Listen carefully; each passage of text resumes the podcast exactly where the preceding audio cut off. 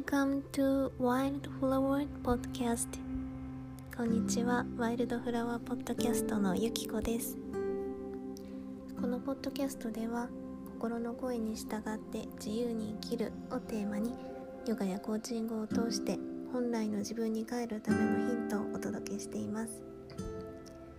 私自身が自分と向き合う過程で学んだこと日々の気づきや感じたことなども含めて飾らずありのままをお伝えしていくそんな番組です生きづらさを手放して自然体で生きたいと願うあなたの心休まるセーフプレイスとなれますようにそれではまったりくつろいでお楽しみください。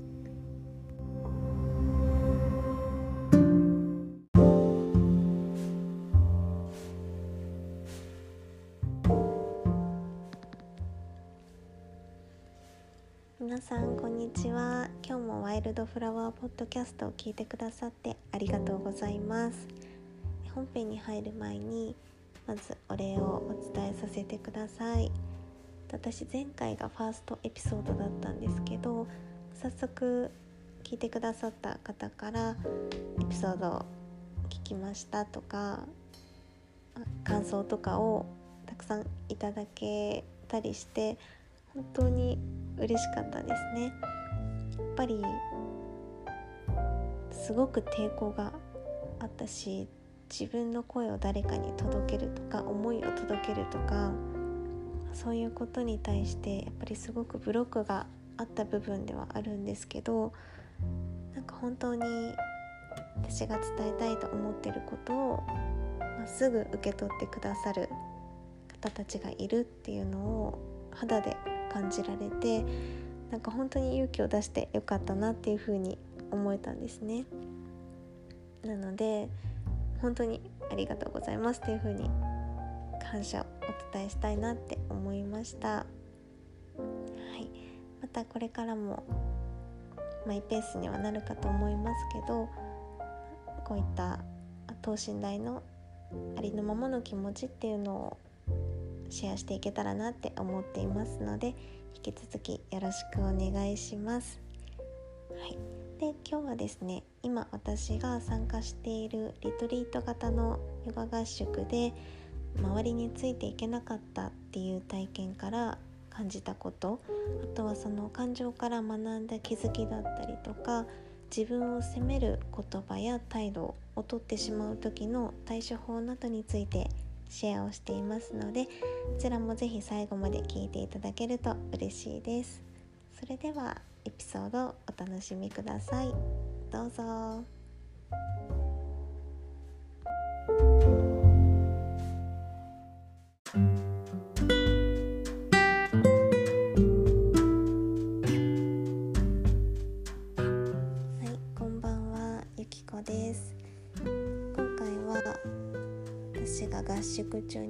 たことについてお話をしていきたいと思います。今はちょうど合宿の前期だいたい3週間ぐらいあるその半分が終わった段階で、まあ、一段落ついたのでちょっとリフレッシュ休暇を過ごしているところになります。でお話ししたいのはだいたい合宿本当に前半ですね。3日目ぐらいに感じたことについてちょっとあのノートに記録していたことをやっと収録できる状況になったので今こうやってお話をさせていただいているんですけどもまず私はヨガインストラクターヨガを仕事にしたいっていうふうに思ったものの体がめちゃめちゃ硬いんですよね。10代の頃からすでに、まあ、そういう体質でだからヨガ教室に行った時もあとは独学で YouTube とかでヨガを練習している時もできないポーズが来るたびに落ち込んでいたしで自分の実家の家族にヨガを仕事にしたいっていう風に伝えた時も体硬かったじゃんってその体でできるの？みたいな風に言われたりして結構傷ついたりしていたんですね。で今学んでいるスクールでもやっぱりみんなヨガ経験者だっ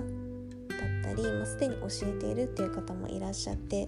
みんな本当に上手なんですね。その中でやっぱり私だけができていない気がしていて例えばその決まった型通りにはぱり体が曲がらなかったりとかそれで一人だけアレンジポーズみたいになっていたりで自分を否定しない認めてあげるっていう風に心に決めてはいたんですけどやっぱりちゃんとできるようになりたいっていう風な気持ちも手伝って初日から結構無理なところまで体を伸ばしてみたりとかあとは休憩を取るっていう選択がなかなかできなくて結構早々に何だろう筋を痛めてしまったんですよ。でそれでもなんとか必死でクラスについていこうとすると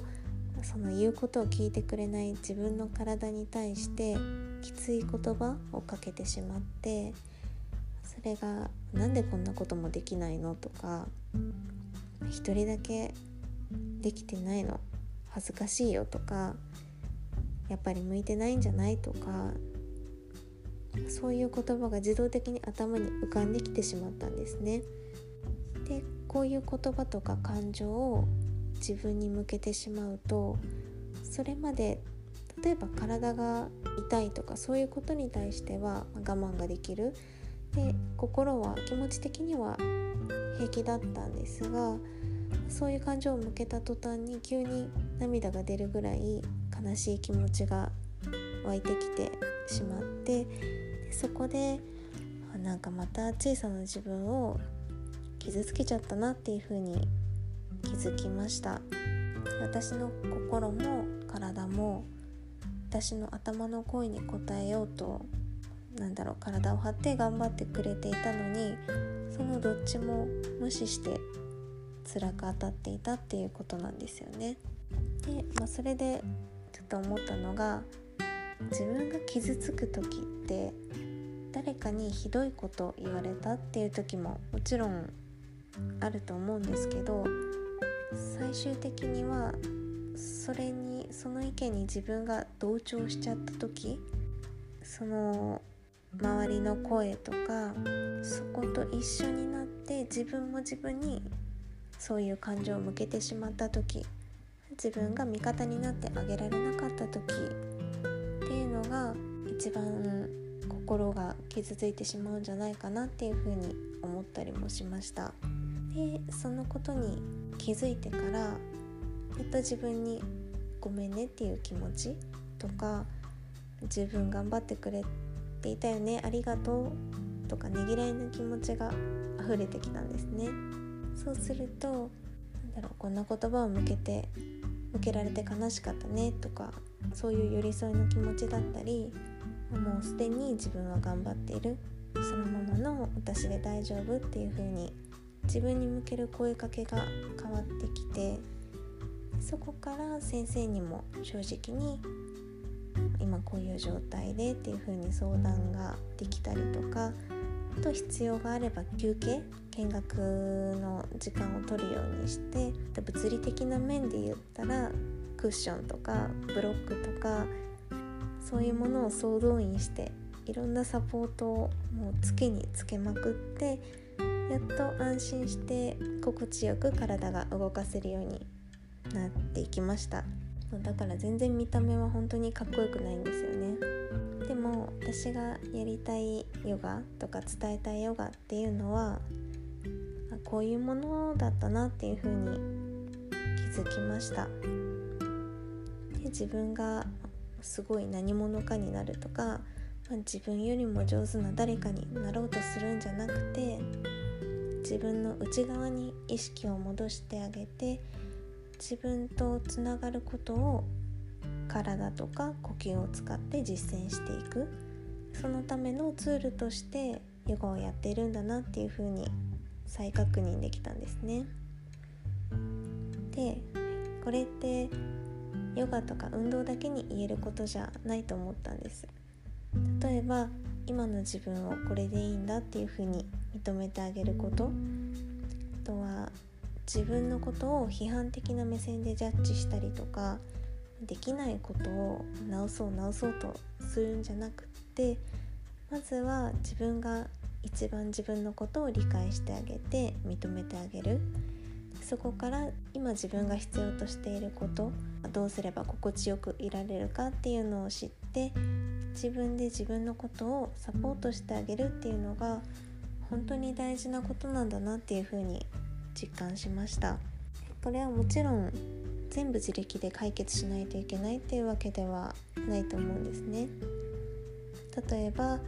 勇気を持ってお休みするとか周りにいてくれる人に頼ってみるとかあとは自分だけでは抜け出せないと思ったら必要なセッションをの機会を与えてあげるとか本当にいろいろな形があると思います。私自身もこういうプロセスを重ねて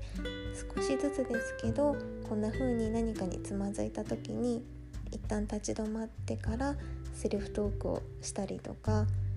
本当の意味でのセルフケアっていうのができるようになったんですね。でもともと昔の私みたいに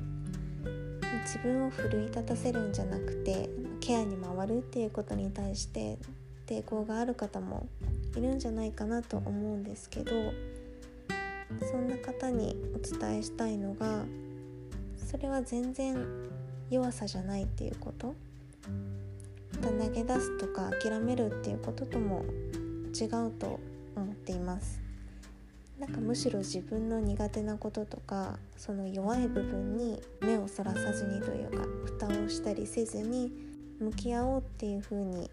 思うその決意とか姿勢っていうのが本当に強くて美しいことだなっていうふうに私は思っています。なので、まあ、これを聞いてくださっている方の中にももしかしたら自分に厳しくて人に弱みを見せられなかったりですとかあとは無理して頑張りすぎてしまうっていう方がいるんじゃないかなっていうふうに思うんですけどもし今あなたが力を十分に発揮できていないっていうふうに感じているのならそれはあなたのどこかが欠けているっていうことではなくて例えば自分に合わないゴールを握りしめていたりだとかあ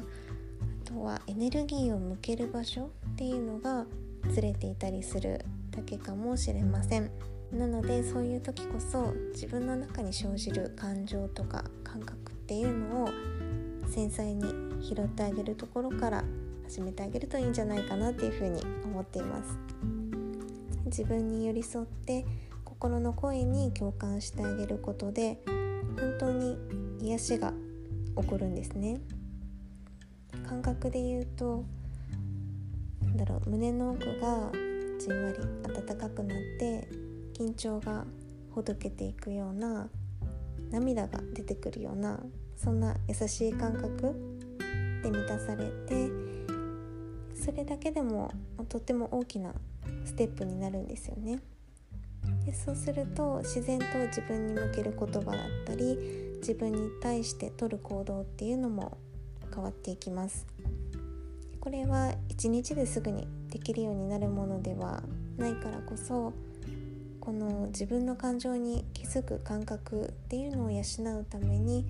その入り口としてヨガや瞑想などやってみるのもすごくいいんじゃないかなって思います。そうするうちに自然と恩恵として私たちの幸せの土台である体の健康っていうのもついてきますしそれが心の健康を支えてくれる。自分の中にその循環を作れるとそこから先は自然と巡ってくれるようになるので